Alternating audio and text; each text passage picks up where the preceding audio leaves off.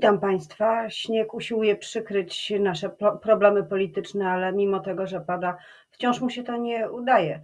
Opozycja dogadała się co do wniosków w sprawie Komisji Śledczej w sprawie systemu e, szpiegowskiego Pegasus, tak przynajmniej twierdzi Donald Tusk. Będziemy to oglądać w praktyce na sali sejmowej, jak to dogadanie się wygląda. Tymczasem poseł PiSu Marek Suski e, obwieścił, e, czy też wymsknęło mu się w wywiadzie dla Justyny Dobrocz-Oracz, że to kilkaset osób rocznie było podsłuchiwanych tym systemem. Do tego, a właściwie nad tym, obok nas i w każdym domu odczuwamy wciąż zagrożenie e, pandemią i z tą pandemią politycy niewiele są w stanie zrobić. O tym właśnie będę rozmawiała za chwilę e, z moim gościem, z polityczką Zuzanna Dąbrowska. Dzień dobry. Marcelina Zawisza, Klub Lewicy, Partia Razem. Dzień dobry. Dzień dobry. To co, uda się przyjąć chociaż tę e, jak mówi sam przewodniczący Komisji Zdrowia, lajtową ustawę posła Hoca, która zakłada mm, możliwość testowania pracowników za darmo w pobliżu ich miejsc e, pracy i pytania ich o e, szczepienia? E, no do tej pory mieliśmy raczej blokowanie tej ustawy, nieprocedowanie jej, odciąganie tego wszystkiego w czasie i szczerze powiedziawszy, e, ja jestem dosyć sceptyczna, czy rząd e, Prawa i Sprawiedliwości przepchnie tę ustawę przez Sejm, biorąc pod uwagę, że dla nich najważniejsze jest utrzymanie większości, a nie to, żeby móc walczyć z pandemią, żeby ratować życie i zdrowie ludzi. Nie wiem, ja boję się sytuacji, w której w związku z tym, jak bardzo zaraźliwy jest omikron, będziemy mieli e, bardzo dużo zakażeń, które prze, e, przełożą się na zwiększoną liczbę zgonów e, i będziemy mieli 1500 osób dziennie, które będą umierać z powodu koronawirusa, a rząd Prawa i Sprawiedliwości nadal nie będzie w stanie przepchnąć tej ustawy przez Sejm. Nie zagłosuje tak czy inaczej, tylko dlatego, że antyszczepionkowcy po prostu zerwą większość sejmową i tym właśnie grożą Kaczyńskiemu. A Kaczyński, Morawiecki i Niedzielski jak mogą zamiast większość? Skoro przecież tak. opozycja dzielnie będzie popierała to rozwiązanie. Tak, ale chodzi, nie chodzi o to jedno konkretnie rozwiązanie, tylko chodzi o późniejsze głosowania. To znaczy, tym, czym grożą antyszczepionkowcy Kaczyńskiemu, to jest tym, że w późniejszych głosowaniach nie będą już popierać e, rządowych, rządowych ustaw. E, I szczerze powiedziawszy, dla mnie takie granie życiem i zdrowiem ludzi to jest coś nieakceptowalnego na żadnym zasadzie poziomie. To znaczy, to jest tak haniebne i skandaliczne, że e, rząd Prawa i Sprawiedliwości woli zajmować się tym, żeby utrzymać się przy korycie, bo taka jest prawda. Znaczy, to chodzi tylko i wyłącznie o to, żeby utrzymać się przy korycie, żeby ich członkowie i członkinie mieli funkcje w e, instytucjach publicznych, z których czerpią korzyści finansowe, e, żeby móc przepychać swoje ustawy, a nie zajmują się ratowaniem życia i zdrowia ludzi. I to jest dla mnie coś, co w ogóle jakby przekracza moje możliwości zrozumienia, bo w polityce jesteśmy po coś, tak? Nie po to, żeby utrzymywać się u władzy, tylko po to, żeby wprowadzać konkretne rozwiązania, po to, żeby usprawniać systemy, tak, żeby ludziom żyło się lepiej. I w sytuacji, w której rząd Prawa i Sprawiedliwości abdykuje w zasadzie przed antyszczepionkowcami, nie robi nic, żeby ratować obywateli i obywatelki tego kraju, pozwala na to, żeby codziennie umierało po kilkaset osób i rozkłada ręce, mówiąc, że no oni nie mają większości, w związku z czym robią niczego, co mogliby zrobić, co działa w krajach Europy Zachodniej, e, czy we Francji nic nie zrobią, e, ponieważ boją się utraty no większości, dobrze, ponieważ boją się tego, że będą mieli uporządkujmy sytuację. Co? Ustawa posła, uporządkujmy sytuację. Ustawa posła Hoca mhm. przeszła przez e, komisję, która odbyła się e, przed poprzednim posiedzeniem Sejmu, mimo to, że przeszła, nie weszła pod obrady, a teraz jak Tak, ale dopiero pierwsze czytanie to było. Tak, i jak mówi przewodniczący komisji, ma zapewnienie, zresztą nie tylko on, poseł Piecha też tak mówił, poseł Hoc, mają zapewnienie kierownictwa, że e, na następnej sesji ustawa będzie procedowana. Załóżmy, że tak się stanie. Jak mhm. będzie zachowywała się opozycja? Przede wszystkim pytam o lewicę, e, bo ponieważ podczas posiedzenia komisji lewica się wstrzymała, a koalicja obywatelska była w ogóle przeciw, więc w takiej sytuacji, no to w ogóle nie ma szans na to, żeby, żeby to przeszło, właśnie nawet z poparciem opozycji.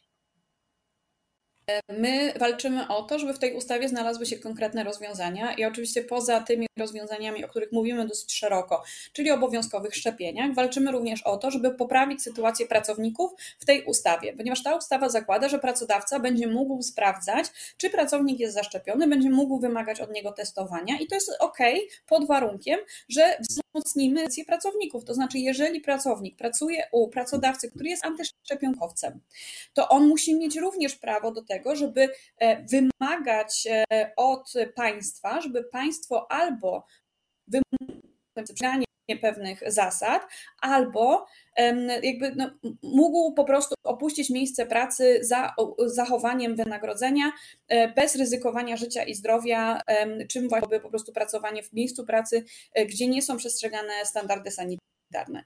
E, I my rozmawiamy również z Ministerstwem Zdrowia, przekonujemy ich do tego, żeby takie zapisy, konkretną poprawkę przygotowaliśmy. E, ja ją zgłaszałam. Ona właśnie zakłada to, że jeżeli pracodawca w ciągu trzech dni nie dostosuje miejsca pracy e, do do obowiązujących standardów sanitarnych i nie będzie przestrzegane prawo, które jest zapisane w tej ustawie, to w takiej sytuacji po prostu pracownik będzie mógł opuścić miejsce pracy e, za oczywiście zachowaniem wynagrodzenia bez możliwości zwolnienia tego pracownika. E, I Ministerstwo Zdrowia też... było dosyć czy to tak. dotyczy też y, takich stanowisk pracy, które bezpośrednio zakładają kontakt na przykład z klientem, jak sprzedawcy, pracownicy różnego rodzaju serwisów usługowych? E, no, y, co zrobi biedny tak, pracodawca, kiedy kto, nagle ktoś przestanie obsługiwać ludzi? E, no to to już jest problem tego pracodawcy. Jeżeli nie chce e, się zaszczepić, jeżeli nie chce zapewnić swoim pracownikom miejsce, no to e, jakby musi wziąć pod uwagę to, że po prostu będzie objęty takim trochę przymusowym lockdownem. W związku z czym nie będzie w stanie prowadzić swojego biznesu. Znaczy, my też musimy zadbać o bezpieczeństwo pracowników. Większość ludzi w tym kraju to są pracownicy. My mówimy w tej, jakby w tej naszej poprawce jest nie tylko o osobach zatrudnionych na umowę o pracę, ale również na osobach na zlecenie czy e, w innych formach cywilnoprawnych e, oraz mówimy o e, osobach świadczących usługi jako jednoosobowe działalności gospodarcze. To znaczy, my naprawdę mamy prawo oczekiwać, że będziemy bezpieczni. E, I tak jak ta ustawa zakłada, że pracodawca powinien dostosować miejsce pracy i zapewnić pracownikom bezpieczeństwo i daje mu taką możliwość, no to pracownicy również powinni jakby mieć tutaj możliwość wykonania pewnego ruchu po to, żeby zabezpieczyć siebie i swoje rodziny, bo na przykład mamy pracowników, którzy którzy mieszkają ze swoimi starszymi rodzicami albo dziadkami, e, którzy mieszkają swoimi bliskimi, którzy na przykład są w trakcie chemioterapii. To znaczy, oni również mają prawo do tego, żeby czuć się bezpiecznie, tak żeby przychodząc do domu, wiedzieć, że nie przynoszą koronawirusa, bo jest on śmiertelnym zagrożeniem dla osób, z którymi mieszkają. E, w związku z czym jeżeli tak naprawdę wszystko zależy w tym momencie od Prawa i Sprawiedliwości, jak my zagłosujemy, my będziemy decydować, e, kiedy będzie już ostateczny kształt e, tej ustawy, czyli po drugim czytaniu, po komisji, po, po, po tym, jak zostaną zgłoszone poprawki w drugim czytaniu. Mam nadzieję, że Prawo i Sprawiedliwość przychyli się do, do części z tych poprawek, ponieważ część z nich tak naprawdę jest bardzo prosta do wprowadzenia. My na przykład domagamy się tego, żeby ta ustawa zakładała również Coś, co my już wcześniej przedłożyliśmy jako ustawę, e, teraz złożyliśmy to w formie poprawki, żeby e, osoby, które są na kwarantannie bądź na izolacji, miały e, płacone L4 stuprocentowe, tak? Znaczy chorobowe płacone w 100% od razu przez państwo, po to, żeby ludzie nie bali się chodzić na kwarantannę. Bo jednym z głównych problemów, problem, który my obecnie mamy w naszym kraju, to jest to, że ludzie po prostu boją się testować, boją się e, sprawdzać, e, czy mają koronawirusa. Chodzą e, chorzy do pracy, ponieważ boją się utraty 20% dochodów. Jeżeli ktoś żyje od no tak, pierwszego do pierwszego, ma kredyty, ale Oczywiście. również, tak? Znaczy, jakby trzeba zadbać o te osoby. Strata pieniędzy jest oczywiście tak. tym zagrożeniem, ale jednak jest też bardzo dużo, można powiedzieć, w polskiej atmosferze życiu społecznym, publicznym, takiego pierwiastka, powiedzmy, absurdu pewnego, e, czy takiego nastawienia, które wykracza poza rozsądne e, obawy, właśnie na przykład związane z utratą pieniędzy, tylko dotyczy no, wizji świata. Czy lewica ma pomysł na to, jak rozmawiać z antyszczepionkowcami? Czy ktokolwiek myślał o tym, jak trafić do osób, które może nie są ideologami tej postawy, ale jej ulegają w jakiś sposób, bo ja mam wrażenie, że rząd postawił na nich krzyżyk. No trudno, tacy są, nie przekonamy Anny Marii Siarkowskiej czy Kai Godek i w związku z tym przestańmy się tym zajmować. E, tak, znaczy to jest ogromny problem, że Ministerstwo Zdrowia prowadzi bardzo akcję promocyjną, informacyjną. E, i szczerze powiedziawszy, ja już wielokrotnie prosiłam o to Ministerstwo Zdrowia, żeby się zmobilizowali, to znaczy, żeby e, my jako politycy i polityczki staramy się przekonywać za każdym razem, kiedy rozmawiamy z ludźmi, za każdym razem jakby wchodzimy w, w dyskusję, w polemikę, staramy się rozwijać różne wątpliwości, które pojawiają się również w przestrzeni medialnej.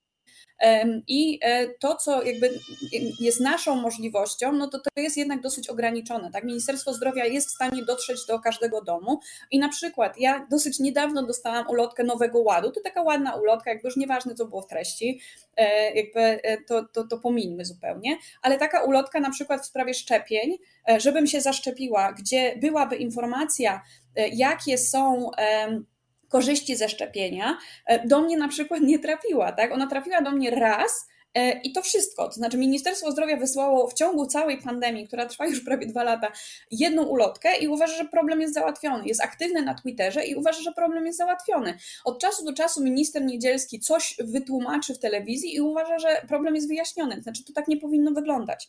My apelowaliśmy o to, żeby Ministerstwo Zdrowia zwerbowało kilka tysięcy, e, może nawet kilkadziesiąt tysięcy wolontariuszy i wolontariuszek, przeszkoliło tych e, ludzi do tego, żeby mogli rozmawiać rozmawiać e, z osobami, e, które po prostu spacerują sobie w tych miejscach, które są na przykład popularne, czy to nie wiem, molo, deptak w różnych miastach, parki, po prostu, żeby no, wszędzie tam, gdzie gromadzą się ludzie, wysyłać wolontariuszy i wolontariuszki którzy byliby odpowiednio oznaczeni, którzy mieliby, byliby uzbrojeni w ulotki, w informacje, w wiedzę i e, rozbrajali te fake newsy, które pojawiają się w przestrzeni publicznej, bo to się nie dzieje. Mamy masę fake newsów dotyczących E, szczepień e, i kończy się to niestety tak, że te utwierdzają się w tym przekonaniu, ponieważ nikt ich z tego przekonania po prostu nie, nie, jakby nie wyprowadza, nie wykonuje tej pracy, którą powinno wykonywać Ministerstwo Zdrowia i rząd, e, w związku z czym jakby oni się utwierdzają w tym, że skoro jakby nikt tego nie dementuje, to tak musi być. I to jest no tak, to prawda, ale, ale pani poseł, Plus to się czasem tego... kończy awanturą.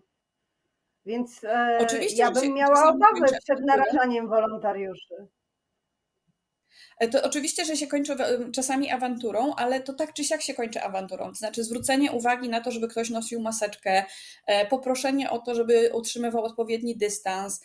E, więc generalnie jakby jeżeli nie będzie przyzwolenia ze strony państwa i państwo będzie interweniować i policja będzie reagować na przykład na każdą taką sytuację. Mieliśmy teraz sytuację, że ministrowi zdrowia Grzegorz Braun powiedział, będzie pan wisiał, tak?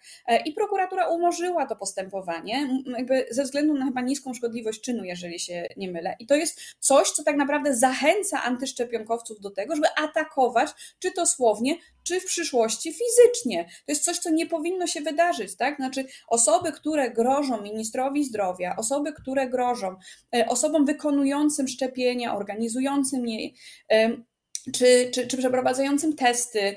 E, każda osoba, która jest, atakuje osoby zwracające uwagę ze względu na to, że właśnie e, nie wiem, ktoś nie nosi maseczki albo nie trzyma dystansu, zachowuje się w sposób nieodpowiedni w pandemii, no to policja, prokuratura tutaj powinna działać, powinny działać wspólnie takie osoby e, no, traktować surowo. Tak? Jesteśmy w trakcie pandemii, ludzie umierają. To znaczy, my jeszcze dwa tygodnie temu mieliśmy po 700 zgonów dziennie. Znaczy, to nie są małe liczby. To są ogromne, ogromne liczby. To są ludzie, którzy mają swoje rodziny, to są nasi przyjaciele, dziadkowie, babcie, rodzice, sąsiedzi, koledzy z pracy. To są Osoby, które mają imiona i nazwiska, to są rodziny, które zostały pozostawione w żałobie. Takich rodzin mamy w Polsce już grubo ponad 100 tysięcy, to jest oficjalna statystyka, prawie 200 tysięcy, jeżeli spojrzymy na te zgony nadmiarowe. E, I po prostu traktowanie łagodnie osób, które nie przestrzegają standardów sanitarnych, powoduje, że po prostu jakby każda kolejna osoba czuje się zachęcona do tego, żeby ich nie przestrzegać, albo żeby właśnie zachowywać się agresywnie, albo żeby grozić e, słownie politykom, polityczkom, e, czy osobom, e, które wykonują tak naprawdę tą najbardziej potrzebną pracę, czyli właśnie szczepienia, czy, czy, czy, czy przeprowadzają testy. Pani poseł, czy dobrym pomysłem było, e, jeśli chodzi o wynagradzanie personelu medycznego, głównie myślę o lekarzach i pielęgniarkach, dodatkiem covidowym, który powodował, że mm, po to, żeby zarobić e, jakieś większe pieniądze, lekarze mm, peregrynowali pomiędzy szpitalami, na przykład w obrębie województwa, chociaż zdarza się, że i przekraczając e, granice województwa, zarabiając na dyżurach tych covidowych rzeczywiście pieniądze z dodatkiem, no ale przy okazji e, transmitując wirusa. Teraz mamy wielką falę, w którą wchodzimy. Wiadomo, że pracownicy będą na kwarantannach, już w tej chwili są, no przecież też ich to dotyczy. Jeśli są zaszczepieni, to prawdopodobnie skutki będą znacznie, znacznie łagodniejsze, ale fizycznie ich nie będzie. Jak teraz radzić sobie ma e, rząd i, i władze samorządowe z brakami personelu medycznego? E, znaczy ta pandemia pokazała, że tak naprawdę jesteśmy gotowi na żadną kryzysową sytuację. My nie radzimy sobie w sytuacjach tak, takich codziennych, tak? Znaczy, kiedy nie ma pandemii, to już wiedzieliśmy o tym, że mamy braki kadrowe, to już wiedzieliśmy, że będziemy mieli e, ogromne problemy w systemie ochrony zdrowia. E, no i ta pandemia tylko tak naprawdę spotęgowała te problemy i przyspieszyła pewne procesy, które, które miały miejsce. I to niestety wynika z tego, że przez wiele lat zawody medyczne i niemedyczne pracujące w szpitalach traktowano po prostu po macoszemu. To znaczy na przykład to, że sanitariusze, sanitariuszki, pracownicy pogotowia, pielęgniarki, pielęgniarze, lekarze, lekarki byli przerzucani na umowy cywilnoprawne albo na e, działalności gospodarcze.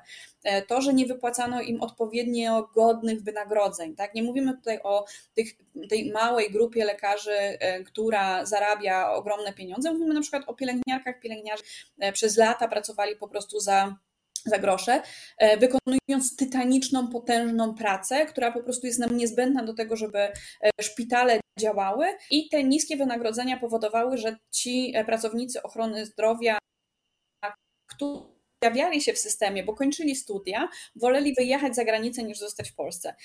I te dodatkowe, one to, to był dobry pomysł, tylko bardzo źle wykonany. To znaczy, my e, nie możemy e, jakby tutaj różnicować e, pracowników ochrony zdrowia, ponieważ wszyscy w zasadzie mają kontakt z koronawirusem. Tak? To znaczy, jeżeli ktoś choruje na inną chorobę, idzie do lekarza i e, jednocześnie okazuje się, że jest osobą e, zakażoną koronawirusem, no to ten lekarz ma kontakt z, z, z tą zakażoną osobą i z tym wirusem. E, I to powoduje tak naprawdę, że jeżeli on przez długi czas te osoby w ogóle nie dostawały żadnych dodatków, jeżeli jakby różnicuje na tym poziomie, że dostają tylko i wyłącznie pracownicy pracujący na oddziałach covidowych, a ci, którzy nie pracują na oddziałach covidowych, ale tak czy siak pracują z pacjentami covidowymi, no to to jest sytuacja, która jakby konfliktuje tą, e, ten system ochrony zdrowia jeszcze bardziej i powoduje, że ta frustracja w pracownikach ochrony zdrowia wzmaga się. W związku z czym jakby dobrym rozwiązaniem by było to, o czym my mówiliśmy przy okazji procedowania ustawy o minimalnych wynagrodzeniach, to znaczy żeby, e, biorąc pod uwagę, że jest pandemia, uznać, że jest to naprawdę, naprawdę priorytet państwa, żeby pracownicy ochrony zdrowia zarabiali dobrze, tak żeby nie chcieli jechać z e, systemu ochrony zdrowia, przynajmniej z tego powodu, tak? Bo wiadomo, że są też inne powody, dla którego pracownicy ochrony zdrowia rezygnują, ale przynajmniej, żeby to nie był ten powód finansowy.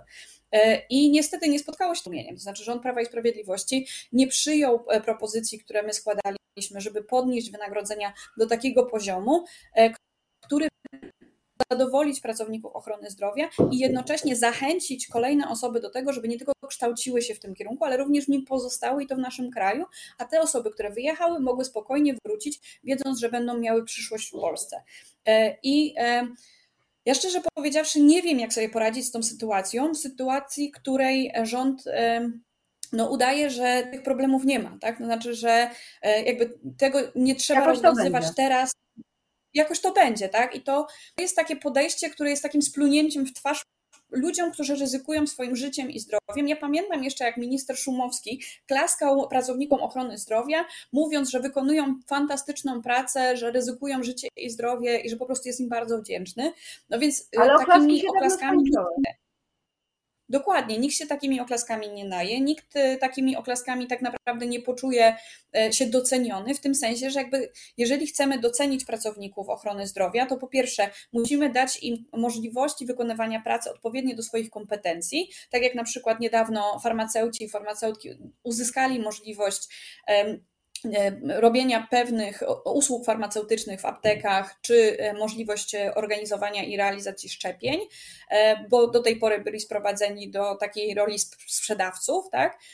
No ale jakby mamy całą, cały system tak naprawdę do naprawienia, tak? Jakby sanitariusze i sanitariuszki, którzy Pani otrzymują jednorazowy dodatek covidowy, no przecież to jest absurd, tak? To jest jednorazowy dodatek Pani 5 poseł... tysięcy, to są osoby, które pracują, już kończę, naprawdę ostatnie zdanie, są osoby, które pracują z E, na zarażonym, zarażonymi COVID-em i e, to, że oni nie dostają takiego samego dodatku jak inni pracownicy pracujący w tym samym zakładzie pracy, no to to jest sytuacja naprawdę skandaliczna i nie ma się co dziwić, że nie mamy sanitariuszy, sanitariuszek, że brakuje nam salowych, że nie jesteśmy w stanie zorganizować tej podstawy działania szpitali, więc nie ma się co dziwić, że nie mamy też e, tego wszystkiego, co tak naprawdę tworzy szpital, jakby no, no dobrze działającego, bo to po prostu nie będzie działało. Pani poseł, to było ostatnie zdanie podrzędnie, potrójnie złożone, ale o ochronie zdrowia mogłybyśmy pewnie rozmawiać e, do jutra. A ja na koniec naszej rozmowy chcę zapytać o tak zwaną czystą politykę e, i chcę zapytać, czy gdyby Pani miała do wyboru pogodzenie się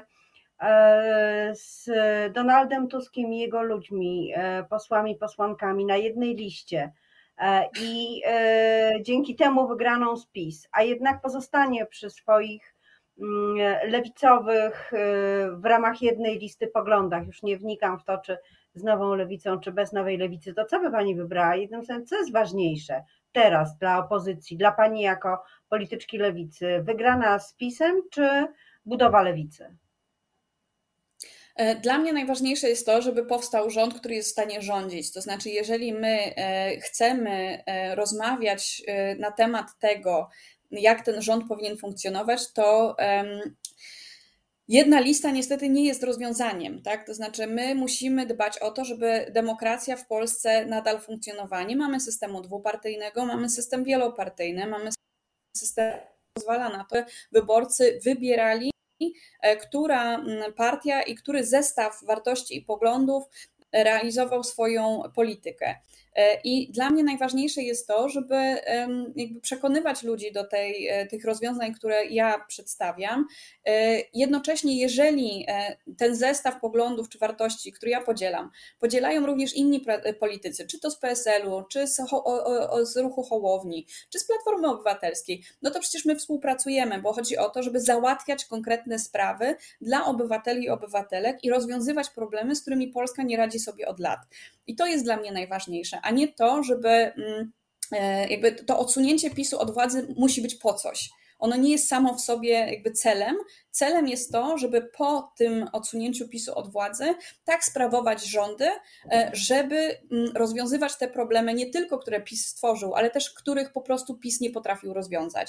Czy to właśnie problem umów śmieciowych, problem dochodowych e, i majątkowych, czy to problem degresywnego systemu podatkowego. To jest dla mnie tak naprawdę najważniejsze. Czyli najpierw trzeba rozmawiać o programie rządu, a potem układać listy i decydować się, ile bloków i w jakim składzie? E, trzeba tak naprawdę ustawić sobie priorytety, co jest dla nas najważniejsze. Jeżeli e, jesteśmy w stanie współpracować, to współpracować w tych obszarach, a jeżeli nie jesteśmy w stanie tego pogodzić, e, no to w takim wypadku e, myślę, że trzeba robić to, co się robi. Znaczy, ja nie jestem fanką jednej listy, to nie jest, nie wiem, jakoś jest szkodliwe dla demokracji, w tym sensie, że jeżeli my będziemy robić tylko po coś, jakby tylko przeciwko czemuś, tak? Znaczy przeciwko PiSowi, a nie za różnymi rozwiązaniami, e, no to tak naprawdę e, utwierdzimy obywateli i obywatelki w przekonaniu, że e, polityka polega na tym, żeby ustawić się do koryta, a nie załatwiać problemy, które trapią nas wszystkich. No dobrze, a szczerze ale, powiedziawszy, to jest dla mnie najważniejsze. Ale pani poseł, 21 Tak. marca ma się odbyć spotkanie opozycji, zaprasza na nie Szymon Hołownia. E, Cała opozycja, oprócz chyba przewodniczącego Borysa Budki, który się trochę oburzył, e, powiedziała to fajny pomysł. Czy to jest taki pierwszy element tego dogadywania się co do konkretów, czy to jednak cały czas My o- może być taka rozmowa makropolityczna? My o konkretach rozmawiamy już od dawna i e, szczerze powiedziawszy, ja jestem w stanie wymienić co najmniej kilka projektów i propozycji, e, które już wcześniej były prezentowane wspólnie przez różne grupy opozycyjne, bo czy to Lewica z PSL-em, czy to Lewica z Hołownią, czy to Lewica z Platformą Obywatelską, czy cała opozycja. E, My wielokrotnie współpracowaliśmy i tak jak em, em, jestem w stanie wymienić różne rzeczy z przeszłości, tak jestem w stanie powiedzieć, e, gdzie jesteśmy w stanie w przyszłości również współpracować. My na przykład podpisaliśmy wspólne zobowiązanie, że będziemy pracować nad tym, e, żeby poprawić, naprawić system sprawiedliwości po e, rządach Prawa i Sprawiedliwości. To jest dla nas oczywiste, E, że będziemy próbowali naprawić sytuację z Trybunałem Konstytucyjnym, wszystkim tym, co tak naprawdę jakby daje gwarancję tego, żeby system sądownictwa w Polsce był sprawiedliwy i równy dla każdego. My e, współpracujemy naprawdę na całym e, tak naprawdę spektrum problemów, e, które, które są i jakby zupełnie nie wykluczamy tego w przyszłości, wręcz przeciwnie. Jeżeli coś nas łączy, to powinniśmy wspólnie domagać się tego, żeby to było realizowane, a później, jeżeli będziemy już na etapie, że Prawo i Sprawiedliwość nie będzie rządzić, no to wspólnie powinniśmy głosować, e, żeby te rozwiązania weszły w życie. Kropka. Na tym e, optymistycznym dla opozycji przesłaniu o współpracy e, w konkretnych sprawach naszą rozmowę zakończymy, a moim gościem była posłanka partii Razem z klubu Lewicy Marcelina Zawisza. Bardzo dziękuję. Dziękuję bardzo.